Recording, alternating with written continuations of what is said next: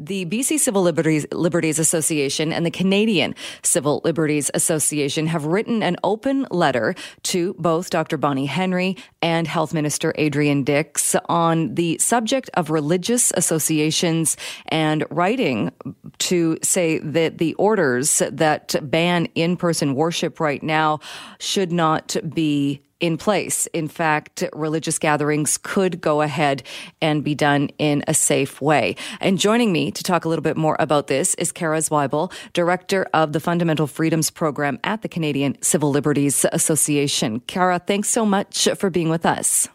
Oh, thanks for having me. Uh, what is the, the basis of this, the open letter uh, to uh, Bonnie Henry and Adrian Dix uh, talking about religious gatherings? What is, what is the main point? Uh, the main point is that you know worshiping um, religious belief and religious worship are constitutionally protected activities, and um, and when the government restricts them in this way, and in, in BC, it's a very um, you know severe restriction, basically a total ban on in-person services. Um, those restrictions have to be justified, and we say that when you look at the other activities that are allowed to happen, you know, with precautions. So shopping, uh, eating in restaurants, um, all of that. That that this justific- that this restriction, excuse me, on uh, religious services is not justified. Uh, what about the argument uh, which has been made by uh, the health officer, by Dr. Henry, when she's been asked about this, uh, saying that there have been cases of transmission of the virus in religious gatherings, and that's why they have been singled out?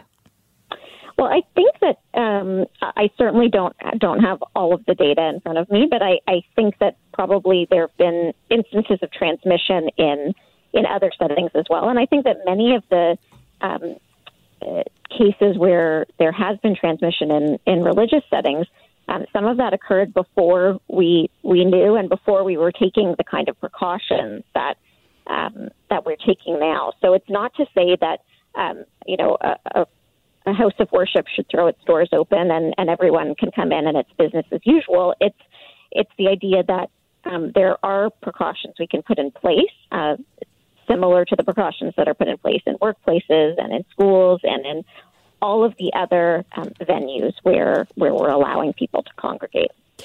And is there a difference then when we talk about religious gathering being essential? What about the argument that you can do that type of gathering? It doesn't have to be in person, that there are other ways that worship services can be held and people can still get access to worship, albeit it might be online, it might be in a different way. Yeah, so I mean, I, I think that um, I think we're, we we fully accept that there will have to be modifications, but um, the fact is that the, the sort of remote worship um, might work for some people, and it probably really doesn't work for for some others. So there will be some people, um, particularly or older individuals, particularly newer Canadians, um, who who may not have access to the technology that they would need to access those things.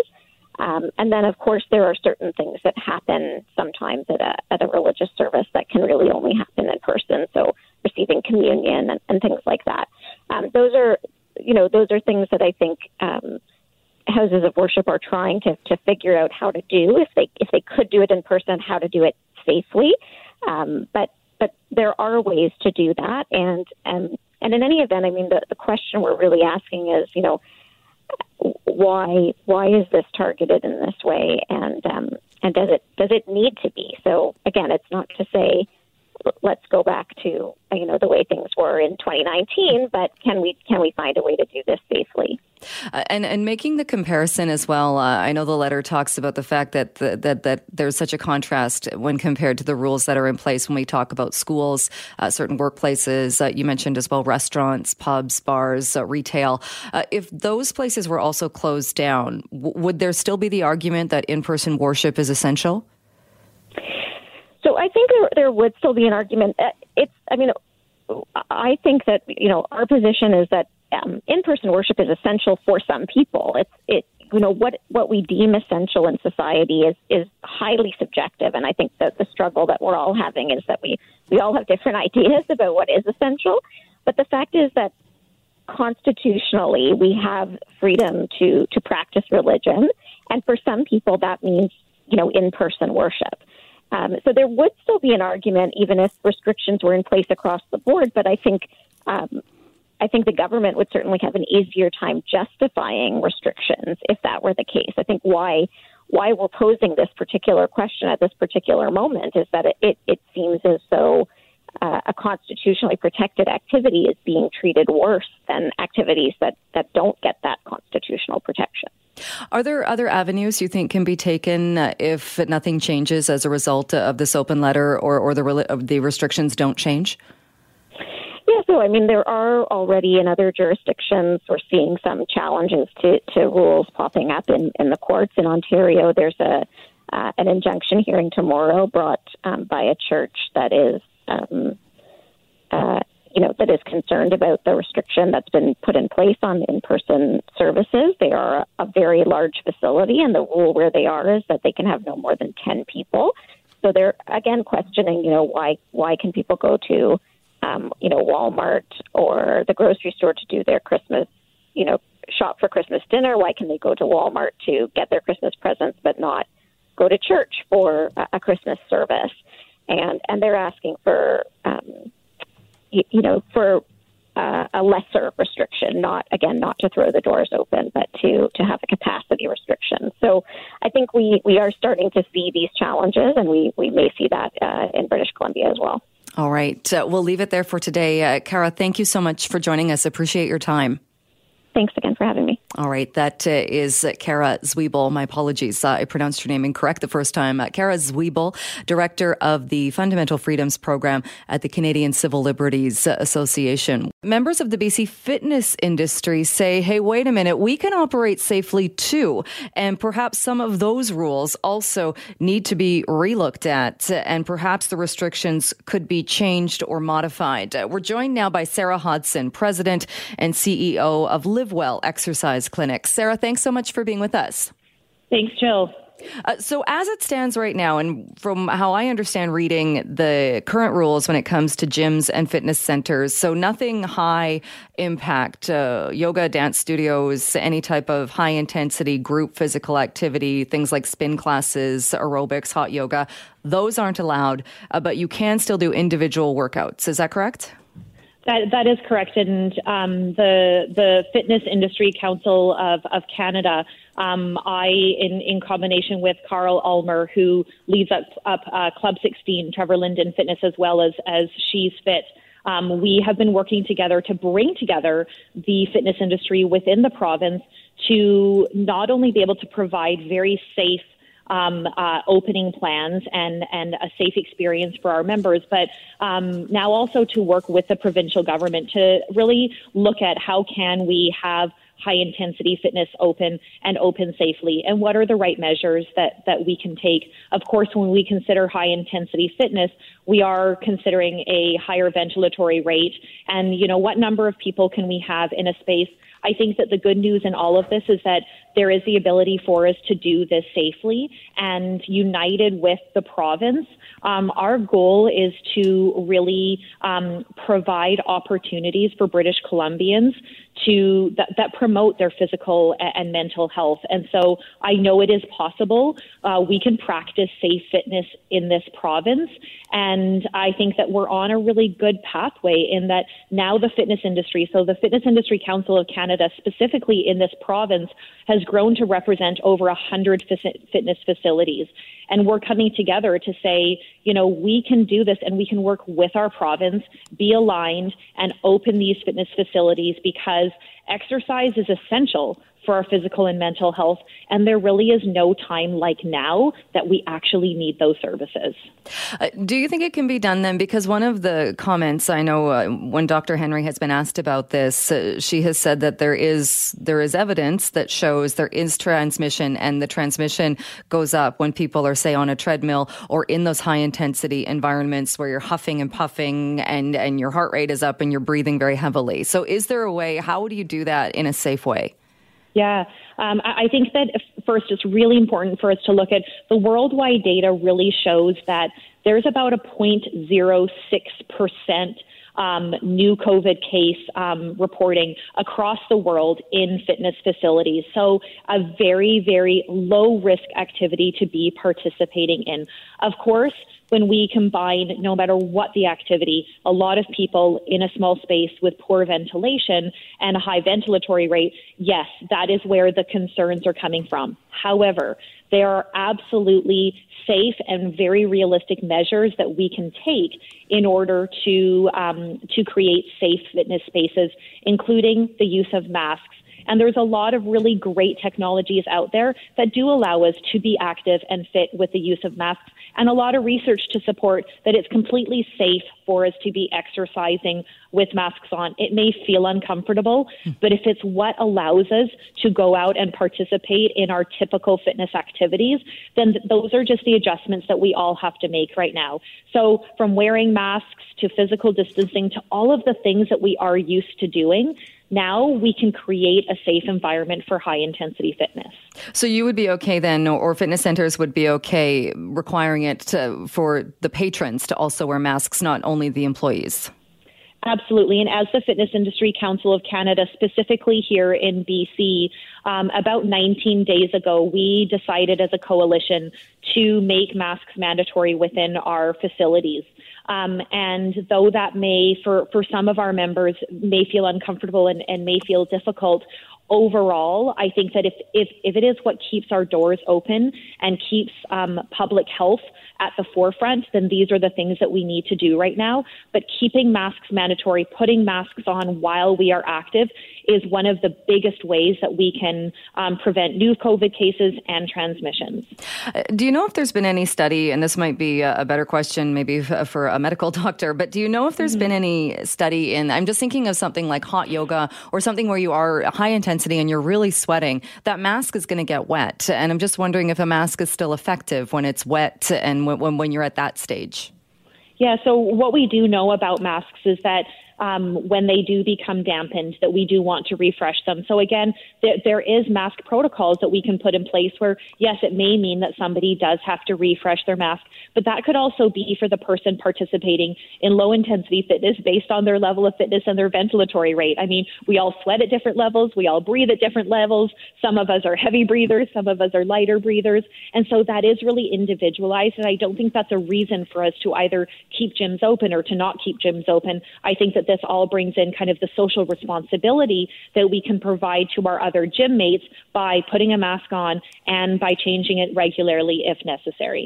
Uh, do you think it's more of a challenge for fitness centers and, and gyms because uh, you would think that the spread of that, if there if there is COVID nineteen spreading in these scenarios, it's most likely people who are asymptomatic. Because I would hope that you're not going to do an, a high intensity workout, or that you wouldn't be doing that if you have a fever, chills, body body aches if you have the symptoms uh, of having this virus. So does that make it more challenging that uh, it's probably or most likely people that don't have any symptoms? I, again, I don't think that it's a challenge if we have all of the right safety protocol, protocols in place. Um, and, you know, here in British Columbia, since fitness reopened um, after our first set of closures, so back in kind of late May, early June, as the fitness industry came alive again, we have clocked millions and millions of healthy check-ins in fitness facilities without any transmissions. And so I think that again, we can we we really have to look at the data and the reality of what's happening in BC is that fitness is a really healthy way for us to um, take control of our health right now, for us to be active, for us to improve our immunity, for us to manage our mental health in a very, very safe environment. And I think the key takeaway here is that we can practice safe fitness and we can absolutely, as the fitness industry, provide that to our members in terms of putting public health at the forefront. January is uh, traditionally a time when uh, people who haven't maybe been getting to the gym uh, start up again, uh, make yeah. resolutions, and do that. So, what is it going to look like if things stay the way they are and as it is now with the current restrictions in place until at least January 8th?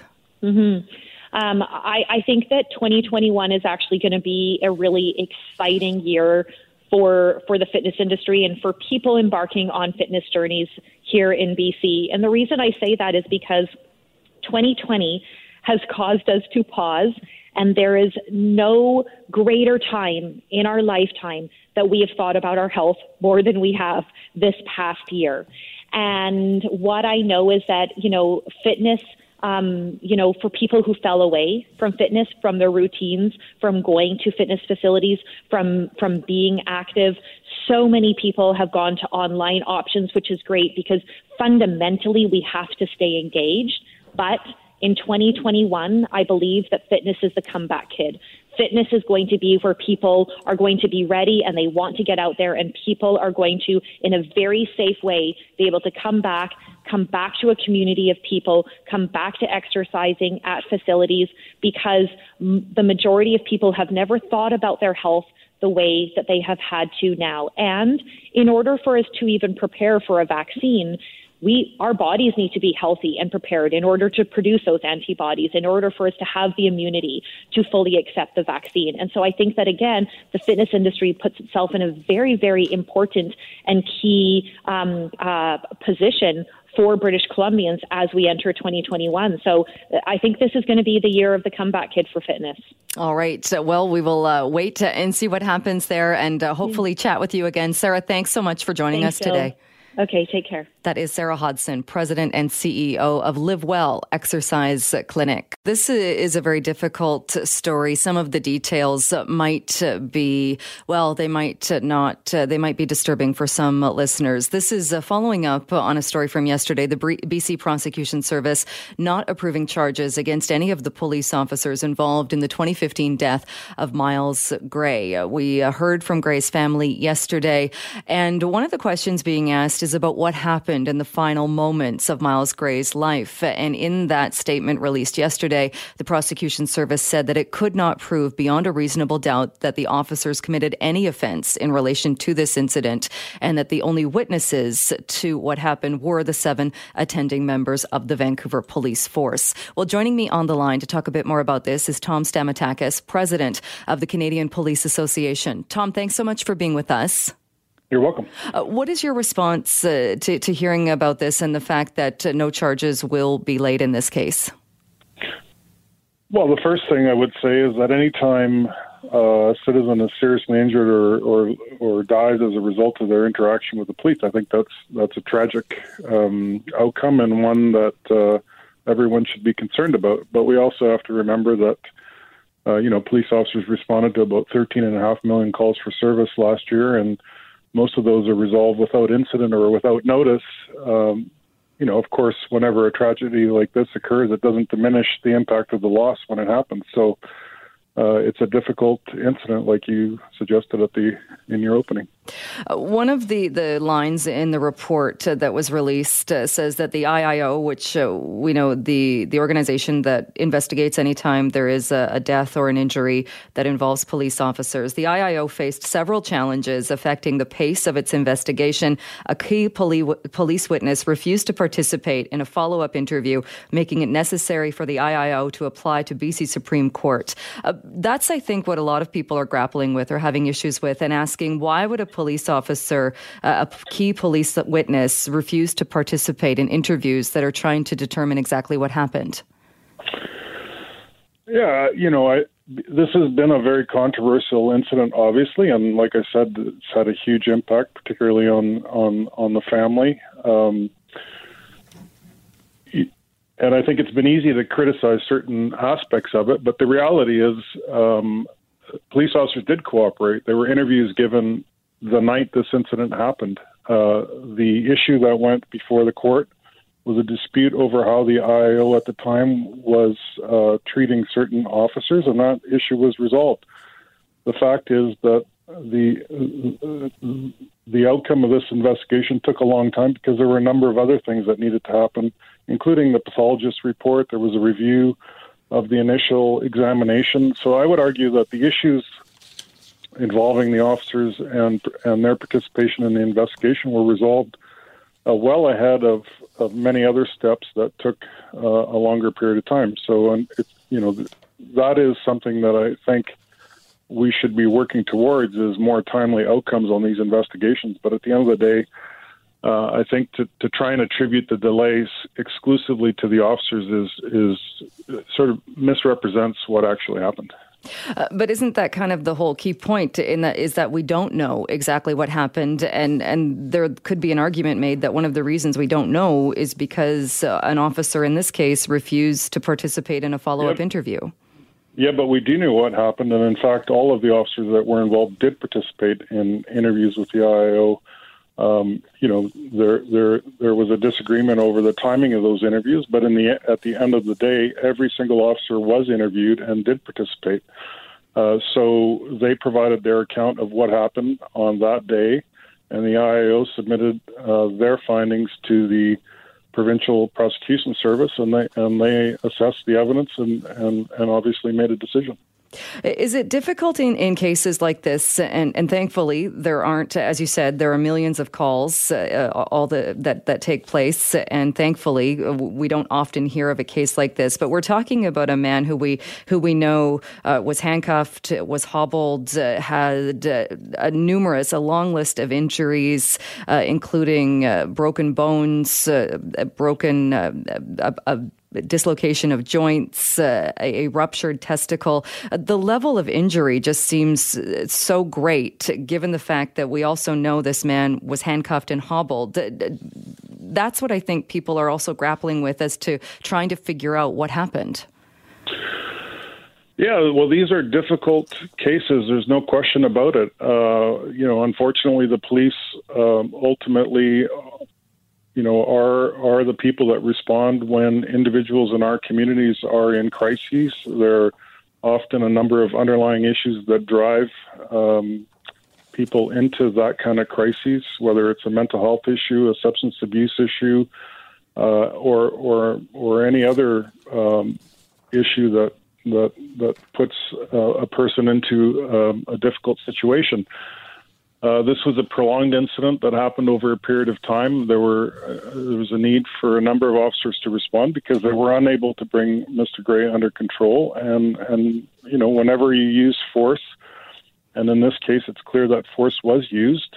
Um, injuries can result from that. And I think what's important to remember is that these officers used the equipment and the tactics that they were trained to use, and that are authorized for the police to use in this province by the province of British Columbia through the Ministry of the Solicitor General and Police Services Division. So, you know, they're, they're difficult um, incidents, and, and I don't think there's any easy way to to talk about them. Uh, I think the bigger issue is we need to look at them, like has been the case, and I understand now that the Police Complaints Commission is also going to do their own review. Uh, we need to figure out you know what happened, what we can learn from it, and try and do as much as we can to mitigate these kinds of incidents from happening. Unfortunately, though, in the society that we live in, where we do have significant issues with mental health, with substance abuse, with with a you know a myriad of other social issues that that affect people, uh, we're going to have interactions at times that, that are difficult to talk about. We need to keep talking about them, and we need to figure out a way to, to try and respond uh, to those issues as best as we can. Uh, and in fact, you mentioned to uh, the, the, response of police, and the report does go into detail on that. Uh, it says that while there was no doubt Mr. Gray suffered serious harm, that does not automatically lead to the conclusion that the force against him uh, was unlawful. it goes on to say that the various uses of pepper spray, the use of vascular neck restraint all fall under uh, the purview of, of what is uh, what is allowed in these types of, of incidents. Uh, but it's the timeline, I think, as well that, that that might have people questioning. In that Mr. Gray died, was pronounced dead at 4:21 in the afternoon. The first call was made uh, at 3:18, and in the report it says the eyewitness accounts of the seven VPD officers present prior to 15:28, 3:28 provide incomplete and in several respects suspects inconsistent accounts of the detail and sequence of events in this critical 10 minutes. How does that happen? Well, I've been a police officer for 30 years, uh, and I've been involved in obtaining uh, witness statements from police officers and from citizens, and I can tell you that it's it's uh, it's pretty typical that uh, different people are going to recall uh, incidents in different ways. Uh, there are many factors that come into play. Uh, you know, what their level of experience is, uh, what they're what they're feeling, uh, how how threatened they felt. In this particular case, we know that police officers were injured as well. Some of them um, um, suffered from those injuries for an extended period of time. One police officer probably won't ever recover from the injuries he sustained from that incident. Uh, there was lots of um, trauma involved. The the officers used the training that they have been provided and the tools that they've been provided to try and gain control of, of Mr. Gray. There are other witness accounts that describe his erratic behavior before the police arrived on scene. Uh, and when he was in medical distress, those same officers uh, tried to render first aid and got more resources there to try and assist Mr. Gray. And and and unfortunately, it wasn't enough, and and there was a tragic outcome. But again, these are difficult uh, incidents, and when you have people in dynamic situations where there's lots of violence involved, uh, there are going to be injuries, and it's going to be chaotic. And it's and because it's chaotic, and everybody's got a different perception or or response to what happens, you're going to get different accounts of, of what occurred in, in those kinds of circumstances. Uh, this particular incident has reopened the conversation on several occasions for body cameras, saying that when we have a situation where in this report it's saying there there was a different recollection of what happened and inconsistencies in the reporting, would a body camera not help? If there were body cameras on those seven officers, would we not have a better idea what happened? Well, we would have video uh, of what happened potentially, but but the video is not going to tell you what the officer's perceptions were of uh, what was happening at that particular scene, and, and we've seen that from the research so far into body worn um, uh, cameras and the video that you can obtain using that tool. But it is a tool; it's another. Um, um, uh, um, way to record what happens in an incident, and and that's a discussion that's ongoing. And I think that um, uh, we'll, we'll, it's a discussion that'll probably continue. We're seeing some services deploy uh, body worn cameras more widely. But again, there's a cost attached to that, and you know, here we are in in Vancouver and other cities across Canada, mired in a conversation about defunding the police and cutting police budgets. So, it does, you know, there, there's always a call for um, new technology, more training, and, and, a variety of other things whenever these incidents happen. And, and, in some cases, it's appropriate to look at new technology or more training, but there's a cost attached to that as well. And at the same time, you know, the public want more police officers on the street responding to crime issues in their neighborhoods. So, you know, decision makers have to make uh, tough choices when it comes to how to allocate the funds that are available against many, many other competing demands. I just have one other question. You mentioned the uh, injuries to the officers as well.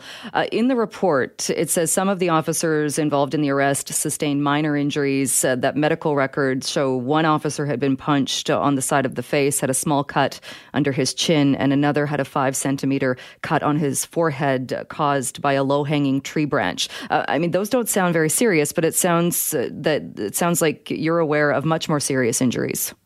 Yeah, I was disappointed in how uh, the BC Prosecution Service described the injuries to the officers. I am uh, very aware of some of the injuries that were sustained, and, and yeah, some were minor, and certainly in the context of the overall tragic outcome that we saw in this case, I'm not going to suggest that they were um, at the same level. But uh, you know, I know one officer is still struggling with the effects of the injury that he sustained, and and uh, being involved in an incident like that is traumatic for all involved. And there have been um, uh, challenges around that for the police officers that were involved as well. And I, you know, I think people need to remember that you know these are police officers are people too, and and yeah, they're they they wear a uniform and they're provided with some training. And they're and they're required to respond when these kinds of issues happen. But it, you know these are difficult um, incidents for for everyone involved, and there is an impact over time.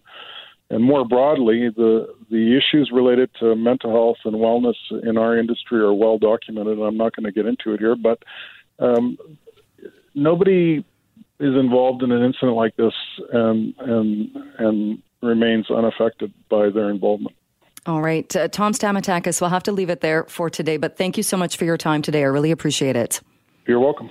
Tom Stamatakis is the president of the Canadian Police Association. Well, you likely heard about the outbreak of COVID 19 at the Big White Ski Resort. Yesterday on their webpage, they put an update on saying Big White Ski Resort, with direction from Interior Health, is in the process of securing safe housing for those affected by the COVID 19 community cluster announcement. Interior Health reported 60 positive cases on the mountain related to group housing and social gatherings gatherings. Said the release goes on to say Big White employs 55% of the total workforce 636 employees on the mountain and manages accommodation for 24% of the workforce, 152 employees. In the summer of 2017, they built new apartment style accommodation in the Black Forest area, and all others working and living on the mountain live in private residences. Uh, it goes on to say that they have directed the management team to personally speak to all staff regarding the community cluster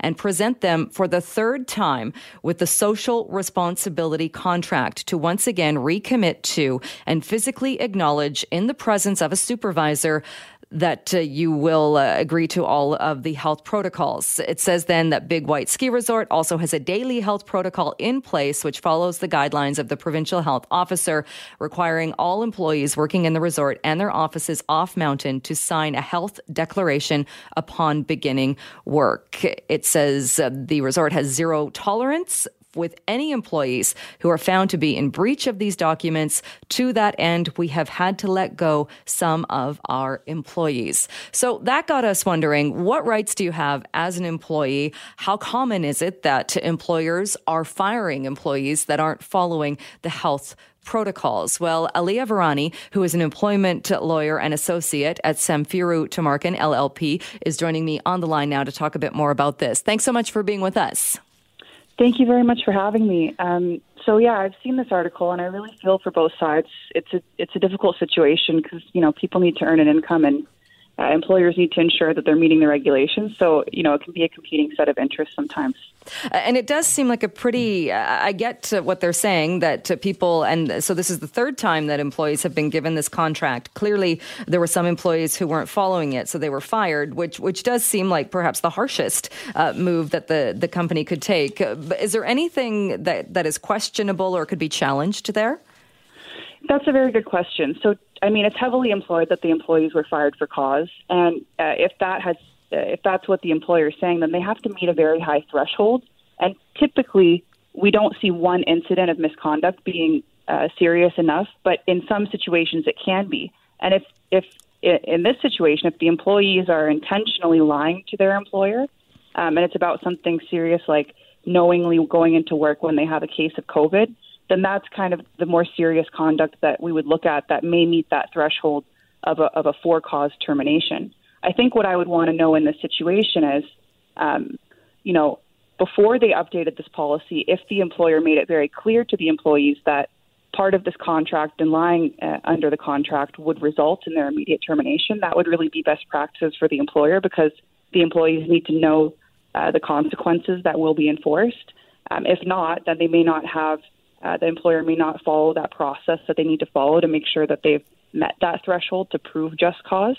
Um, and the other thing I would want to know is if if the employees are uh, if they know that they're symptomatic or if it's simply that they're making a um, if they didn't know that perhaps they had COVID and they did the best they could, and then it turns out that they did have COVID, then perhaps that's not going to meet the level that the employer would need to show for cause because it's an honest mistake. Right. So yeah, that's that's an important distinction to make. I don't know the circumstances in these terminations, but I, would want to know what what exactly went down um, and how the employer made that decision. Right. And, and I think a lot of workplaces in this pandemic, for people who are still working on site, do have to fill out, and, and that's one of the rules, at least here in BC, uh, that you fill out the questionnaire. I don't have symptoms. I haven't been around anybody with symptoms. There's no one in my household uh, with these symptoms. I haven't been outside the country. Uh, they're pretty basic questions that people fill out. Uh, looking at the, the, the social responsibility agreement, though, at Big White, one of them, too, is it says, I will alert my supervisor immediately if I observe any unsafe practices that may affect the health of others so corrective actions can be implemented.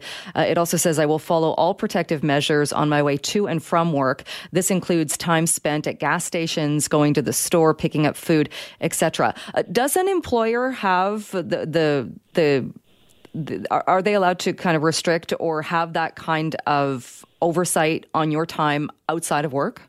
That's an amazing question. So, off duty conduct, uh, I think that may be an overreach. So, while while the employer has that, like you said, an obligation to follow those health and safety orders and you know make sure they're following work safe policy and certainly the provincial health orders, um, the stuff that they can mandate the employees do on their free time, that's a little bit l- less clear. And so if they're terminating employees for cause on the basis of uh, the employee's behavior that they think has not followed this social responsibility contract, then I think that would be a situation that may may not always be found to be just cause.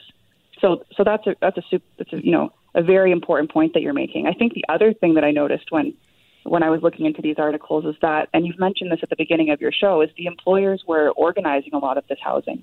And so if they made it so so that the employees were kind of set up to fail in, in the sense that if by living in this housing they weren't able to meet those requirements anyways, then I think that that would be a problem for the employer. Right, because the other one of the other boxes that you'd have to check for working there is I will adhere to all prevailing government legislation as it relates to social gatherings at all times, both on and off duty, as well as any instruction as to relates as it relates to quarantine or self isolation received by the Interior Health, Interior Health Authority. So if you're in somebody that's in housing that's provided by your employer, but you have four roommates and you have to isolate, would it then be up to the employer to make sure you have space to isolate? Yeah, I think that if they're uh, if this is something that they're requiring employees to follow, and in their perspective, that covers you know their conduct off duty, whether or not that meets the requirement um, that they need to show for cause.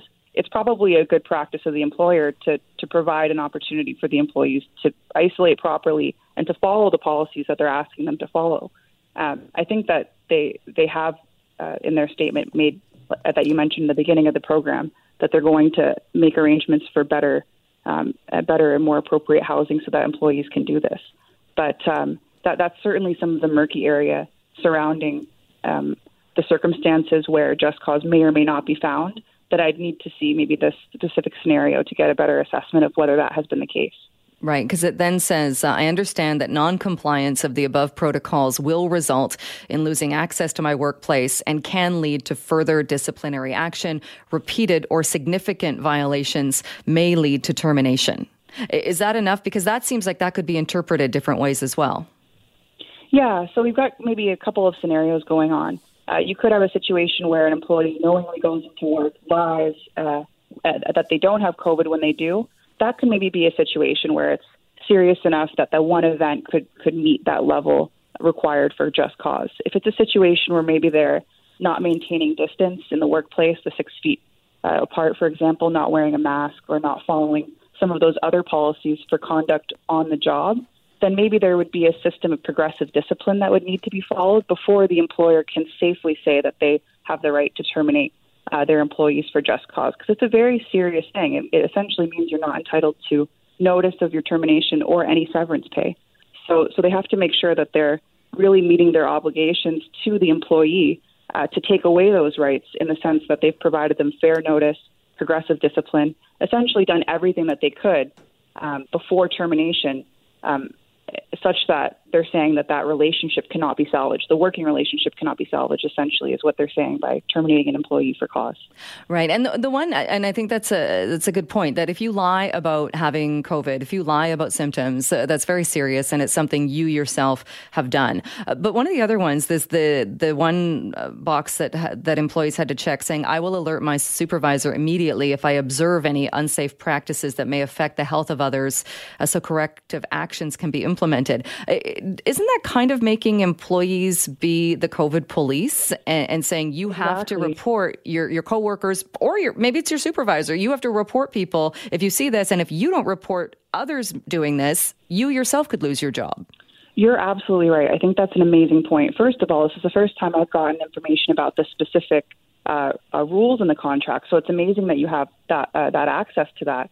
But that's extremely problematic because that's potentially not the role of the employee. Um, the other thing that could be an issue is if they improperly police and perhaps maybe somebody just has an ailment or an illness that's not COVID, and the employer takes adverse steps. And what I mean by that is they do something that affects that other employee uh, negatively in their employment. Maybe they uh, take away their privileges or, or you know, put them in a back-facing role because of some other employee's um, unofficial tip uh, about symptoms that they think they have, then that could be seen as being discrimination on the basis of you know illness or disability, which is one of the protected grounds under the Human Rights Code. So, so they have to be very careful in, in not overstepping their rights as an employer, uh, or or rather their obligations to the public health orders as an employer when they make these policies, because I think that term especially is problematic. All right. So, well, we'll have to leave it there. We're right out of time. But Aliya, thank you so much for joining us and walking us through this. I really appreciate it. Thank you very much for having me. All right, that is uh, Aliya Virani, employment lawyer, an associate at Samfiru Tumarkin LLP. We were talking about this earlier on in the program. No charges have been approved following the IIO investigation into the death of Myles Gray. Myles Gray died in 2015. There was a call made to police after he was reportedly uh, spraying somebody with a watering hose and acting rather agitated. Uh, the report into this is not sitting well with the family of Myles Gray, and we're going to talk to one of the family members a bit later on in the program. Right Right now, though, we are joined by Ronald MacDonald, the IIO Chief Civilian Director, on the line with us now. Thanks so much for being with us. Good afternoon, Jill. How are you? I'm very well. How about you? Good, thank you. Uh, what is your response to the prosecution service and the release yesterday that there will not be charges in this case? Well, I certainly know that the decision made by the prosecution service is very disappointing to the family of my, Mr. Gray. Um, they uh, they view this matter as one that uh, required charges. Um, the uh, IIO and essentially myself made the decision that the facts of this case uh, gave rise to reasonable grounds to believe that an officer or officers had committed an offense, and that's why we referred the matter to the Crown for consideration of charges. However, um, while we have had discussions with the Crown about their decision, uh, I don't intend to share that discussion here, but we have made our thoughts known. But at the end of the day, uh, it is the Crown's decision to determine whether or not the matter should proceed to a criminal trial, and they have decided no.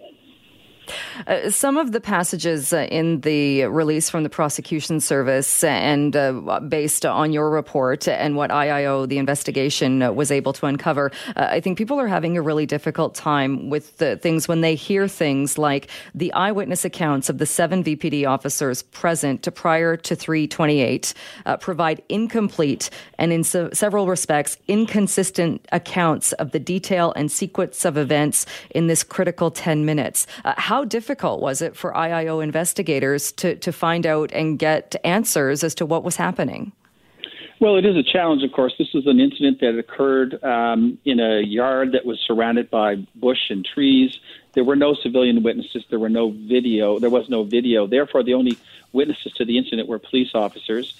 Um, those people that we deem to be witness police officers um, in other words, not subjects of our investigation, um, are required to give us statements. And early on in the investigation or during the initial parts of the investigation, there was some disagreement um, by some of those officers about their duty to cooperate.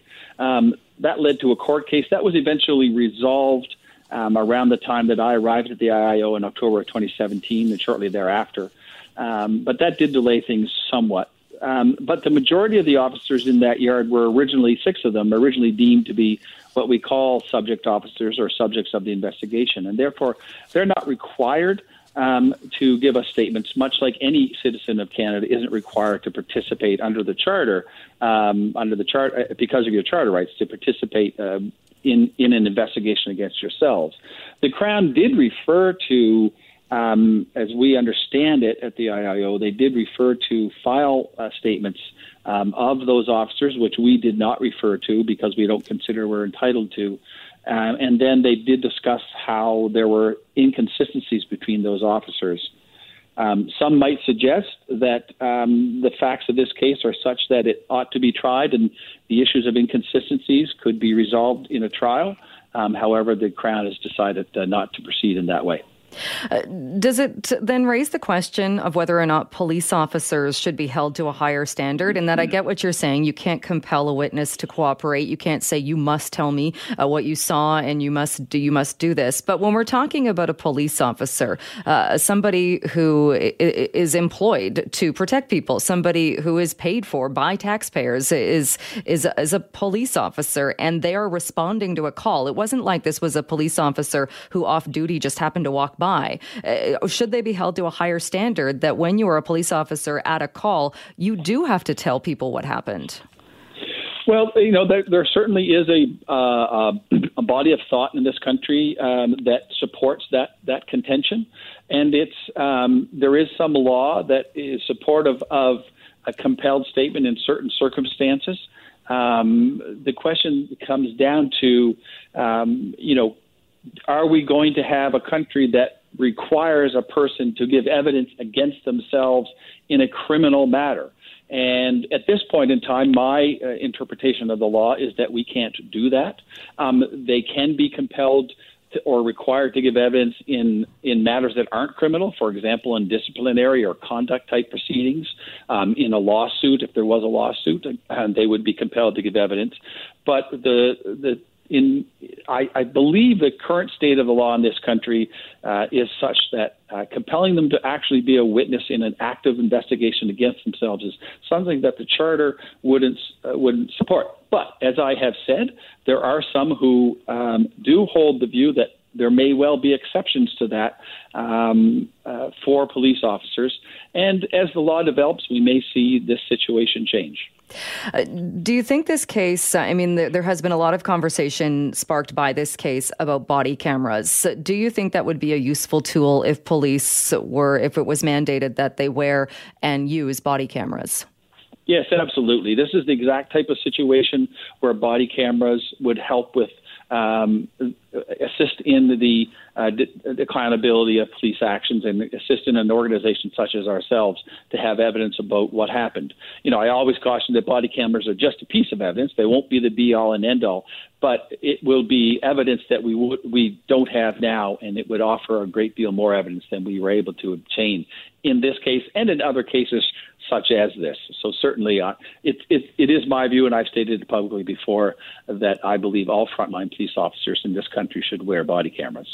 And uh, this might be out, outside of your scope, but uh, do you think anything will change now, or is there the possibility that now that this part of the investigation has concluded, that the the hearing now at the office uh, of the police complaints commissioner, that part now goes ahead? Yes, so yes, exactly, and that's they deal with the conduct and disciplinary issues, uh, policy and training issues will also be dealt with um, in a variety of different ways, um, and that that is important. It's not a criminal process, but it still is an important part of this entire process. Um, in addition, um, you know, uh, the uh, there is an outstanding lawsuit, as I understand it, for, for a civil claim. Um, that will require people to be held to account. And at the end of the day, in addition, the coroner's office will likely hold an inquest into this matter. So there are ways. Um, uh, and processes that will continue. This this isn't the end of the matter, but it is the end of the matter from from the criminal perspective. And as I say, that's the decision that's made by the Crown Office. All right. We'll leave it there. Ron, thank you so much for your time uh, today and for joining the show. Okay, my pleasure. Take care. You too. That is uh, Ron MacDonald, the IIO Chief Civilian Director. We have been talking about uh, the release from the prosecution service in BC that no charges will be approved following the IIO investigation into the death of Myles Gray in 2015. Just before the break, we were talking uh, with the chief civilian director of the IIO and about how this decision was made and many people being disappointed to say the least with that decision. Well, joining me now is Margie Reed, who is Myles Gray's uh, Myles Gray's mother. Margie, thank you so much for being with us. Hi, thanks for having me. Uh, I, I, know uh, you spoke with Global yesterday as well, and I, I can't even begin to imagine what you uh, and your family is going through. Uh, I, my condolences uh, for your loss. Thanks. Yes, it was very. It was a very horrific and tragic day yesterday when we heard these eight officers were cleared of charges, um, and they were cleared specifically specifically because of incomplete and inconsistent police reporting. Um, the IIO didn't even have the power really to compel any information from them, and I guess they weren't compelled to um, play by any rules. Apparently, there are no rules for them. So basically, that is why they were cleared lack of evidence. There's no witnesses. To this day, there are no witnesses. There are no video um, at the scene. There were no bystanders, no witnesses, no video. Um, like I said, the reports are very inconsistent and incomplete. And even the forensic autopsy, like um, Ronald MacDonald, uh, there was the initial forensic pathologist report, and then it took six and a half months, but he retained two other forensic pathologists in Canada. One was from Alberta, one was from Ontario, and they went through the tissue slides, the photos, the files, and they could not come up with a definitive cause of death. Now, yesterday we heard for the first time, there were like so. I mean, I have the list of injuries. It is extensive. They hobbled, handcuffed. There wasn't one inch of his body that wasn't black, blue, and broken, and yet they could not come up with a definitive cause of death. And I don't know why they need to have a definitive cause of death. I mean, they have the photos. They have the eight police who did this. So.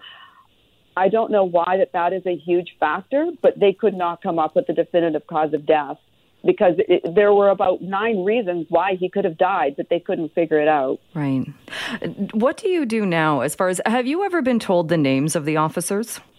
No, that was not revealed to us. So these eight officers that took Myles' life in the most horrific way got up this morning, put their gear on, and went to work. Do you have any other recourse then, as far as civil action, a wrongful death lawsuit? Uh, have you uh, talked to, gotten any legal advice on that?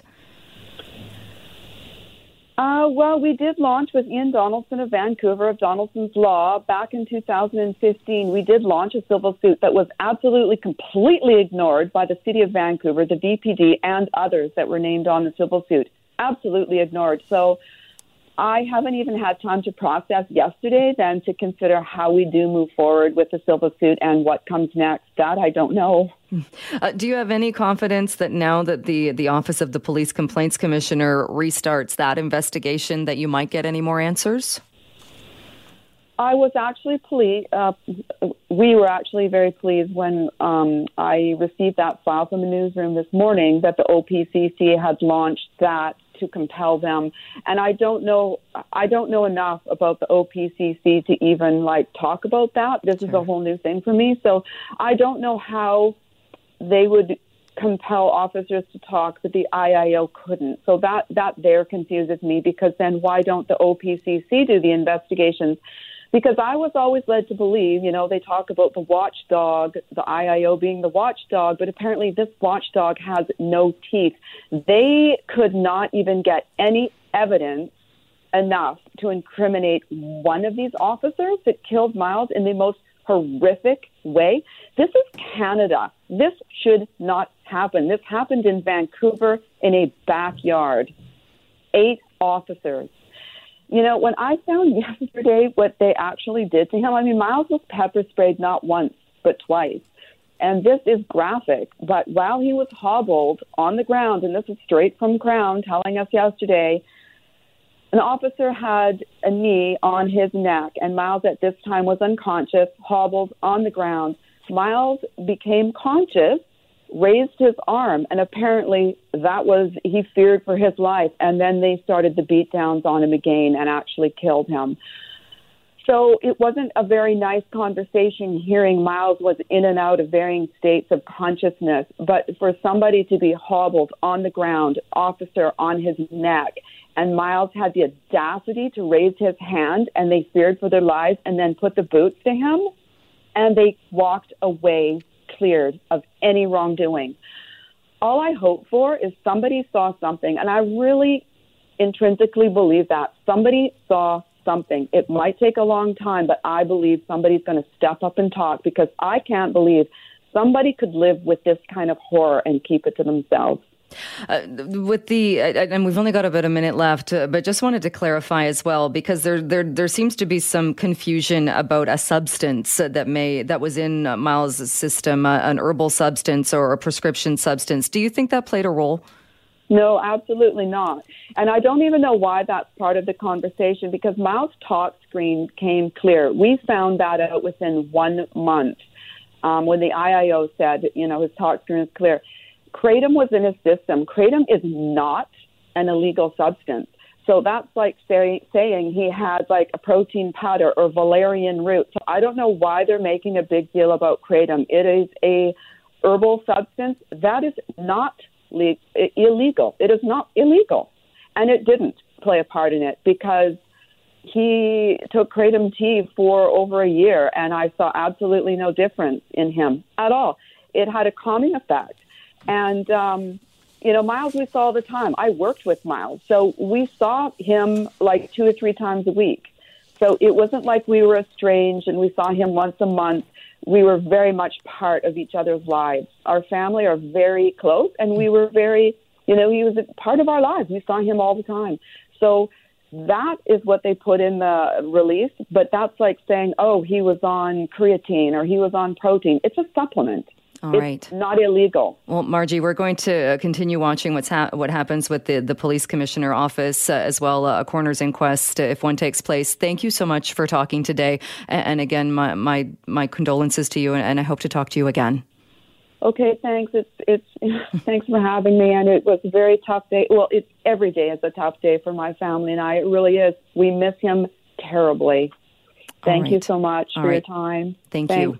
Bye. Bye bye. That is Margie Reed, the mother of Myles Gray. Switching gears and talking about something uh, completely different from what we've been talking about today. A major research project is uh, aiming to help communities on the south coast of British Columbia both prepare and adapt for the rising of the sea level. And uh, what will that actually look like? Well, joining me to talk a bit more about this is Kees Lokman, the project principal investigator, also a professor at UBC's School of Architecture and Landscape Architecture. Thanks so much for being with us. Uh, thank you for having me. Uh, what what does this actually look like? Because it seems like it's a bit of a different approach when we're talking about climate change and what's going to happen to the coasts. Yeah, so the project uh, will uh, deliver three different components in terms of helping our communities uh, adapt to the rising sea levels. One is we're hoping with uh, the project's partners that we have to integrate community values and indigenous knowledge and perspectives into coastal adaptation uh, practices. We hope to hope to broaden the solution space. So most of the existing coastlines are protected behind dikes and seawalls, but we're seeing increasingly that this has negative impacts on coastal ecosystems. Coastal ecosystems are important for uh, biodiversity, but they also support fisheries and coastal livelihood. So, can we develop different uh, solutions that uh, will also protect and enhance the coastal ecosystems? And then we're looking for solutions that uh, span across uh, different municipalities. So, right now, municipalities tend to be uh, by themselves uh, when it comes to coastal adaptation, but we know climate change um, is, you know, a big issue and it doesn't recognize municipal boundaries. So how can we um, provide uh, cross-jurisdictional solutions and multi-level governance arrangements for for adaptation solutions? Right, because I, I would imagine uh, you, you just look at the the physical parts or the, the parts of, say, even Metro Vancouver and the issues facing South Delta, Richmond, that area would be much different than what's facing, say, Whistler or any parts uh, of the interior. Exactly. And, you know, I think we're dealing with what's behind uh, or what's on the land side and what's on the ocean side. So, yeah, when you're looking at, um, at the center of Vancouver and False Creek, for example, there's a whole range of different considerations than when we're looking at uh, Delta or uh, Boundary Bay, for example. So, and there's no one size and one solution that, that fits everything, and we'll have to look contextually and also with you know all the different stakeholders and right holders that are involved. Uh, so, what other things should we be looking at other than, say, in the areas that are that are? It seems pretty obvious if a place is below sea level. Uh, talking about uh, upping the the levels of the diking systems around there, doing that kind of physical uh, building of things. What other kinds of other creative ways should we be looking at? Do you think of dealing with this?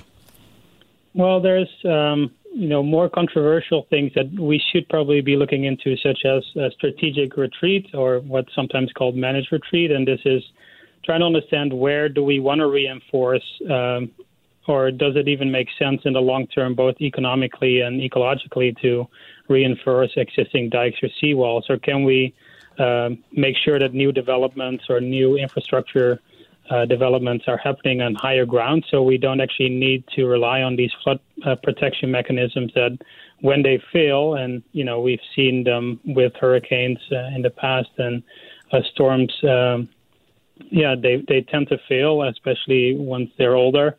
Uh, they put a lot of people uh, at risk. So that's one uh, other uh, solution. Others include what's what's called nature-based solutions. So can we uh, divert sediments or nourish our beaches or design our dikes differently so that they can actually accommodate, uh, you know, the development of ecosystems such as wetlands or or salt marshes that help buffer uh, storm surges before they reach the shores.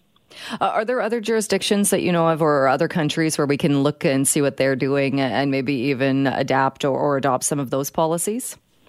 Yeah, and this will be a big part of, of what we'll be doing in the research. That we'll be looking at uh, places such as uh, Houston, uh, New Orleans, uh, New York that have gone through unfortunately some disasters, and they're changing ways in which they address this issue now. Uh, the Netherlands is another great place, but even in Southeast Asia, um, in Bangladesh, they're dealing with this at a whole different level and, and with different financial means. So, uh, part of this project will try to understand how, uh, in different circumstances and different geographies, um, they're dealing with this topic, and, and what can we learn from that, and how can we take that in the way that we kind of uh, provide uh, funding mechanisms, uh, organize our policy arrangements, regulations, and bylaws, for example.